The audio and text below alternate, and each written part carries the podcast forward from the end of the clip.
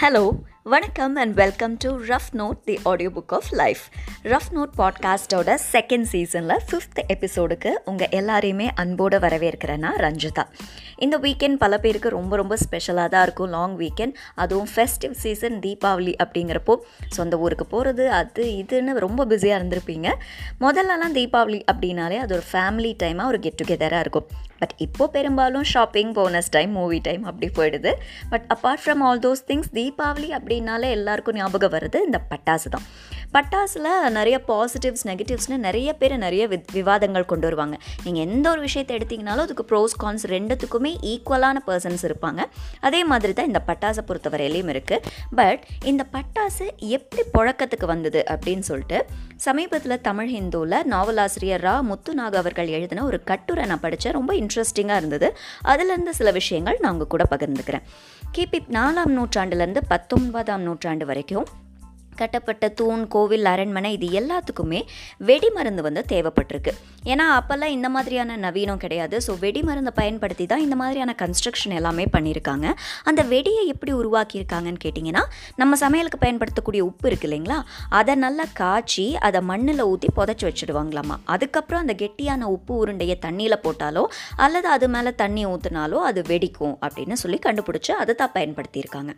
And இந்த வெடிமருந்துக்கு பயன்படுத்தக்கூடிய கந்தகம் பாஸ்பரஸ் பாதரசம் இதெல்லாம் பயன்படுத்தி தான் பீரங்கி குட் குண்டு உட்பட பல விஷயங்களை வந்து உபயோகப்படுத்தியிருக்காங்க.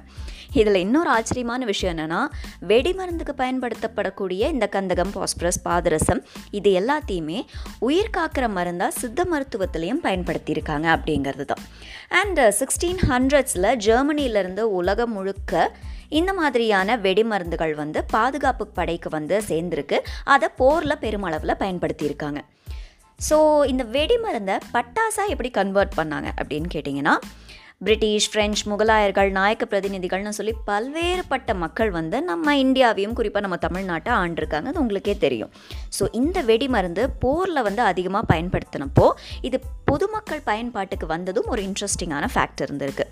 கம்மியான பாதரசம் இருக்கக்கூடிய வெடிமருந்தை ஒரு இரும்பு குழாயில் ஊற்றுனா வெடிக்காது பட் இன் இன்டர்ன் அது வந்து ஒரு தீப்பிழம்பு மட்டும் கக்குமாமா.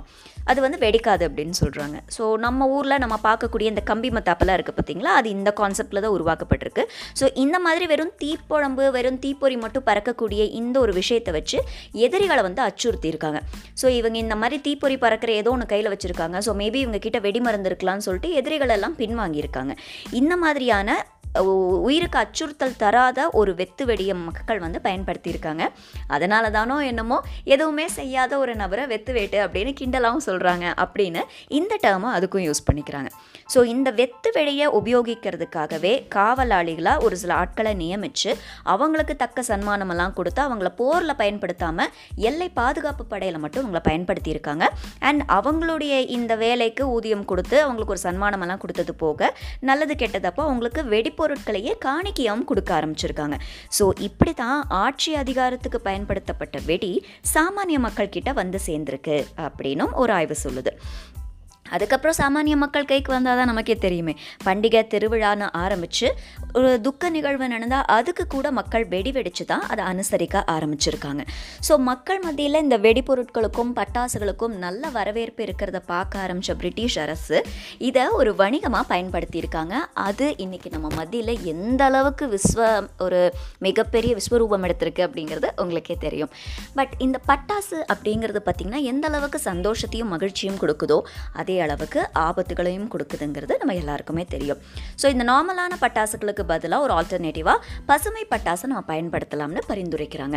இந்த பட்டாசுகளை நார்மலான பட்டா பட்டாசுகளை பார்த்தீங்கன்னா பேரியம் நைட்ரேட் அப்படிங்கிற ஒரு அதிக மாசு வெளிப்படுத்தக்கூடிய ஒரு வேதிப்பொருள் இருக்கிறதுனால தான் அதிக அளவில் சுற்றுச்சூழல் கேடு விளைவிக்குது அப்படின்னும் ஆராய்ச்சியாளர்கள் சொல்கிறாங்க இதுக்கு என்ன ஒரு பெஸ்ட் ஆல்டர்னேட்டிவ் இருக்க முடியும்னா தேர்ட்டி பர்சன்ட் குறைவான மாசு கொடுக்கக்கூடிய கம்மி மாசு ஏற்படுத்தக்கூடிய இந்த பொட்டாசியம் நைட்ரேட்டுங்கிற வேதிப்பொருளை பேரியம் நைட்ரேட்டுக்கு ஆல்டர்னேட்டிவாக பயன்படுத்தலாம் அப்படின்னும் சொல்கிறாங்க ஸோ இதுதான் பசுமை பட்டாசுக்கு பின்னால் இருக்கக்கூடிய கான்செப்ட் இதை யார் உருவாக்கியிருக்காங்க அப்படின்னு கேட்டால் அதுக்கு பின்னாடியும் ஏகப்பட்ட ஹிஸ்ட்ரி அரசியல் எல்லாமே இருக்குது தேசிய சுற்றுச்சூழல் பொறியியல் ஆராய்ச்சி மையமும் அறிவியல் மற்றும் தொழில்துறை ஆராய்ச்சி மையமும் சேர்ந்து தான் இந்த பசுமை பட்டாசை உற்பத்தி செய்கிறாங்க பட் இது வந்து பெரிய அளவில் வியாபாரம் ஈட்டாது லாபம் ஈட்டாதுங்கிறதுனால சிறு வியாபாரிகளும் உற்பத்தியாளர்களும் பின்வாங்கிட்டாங்க.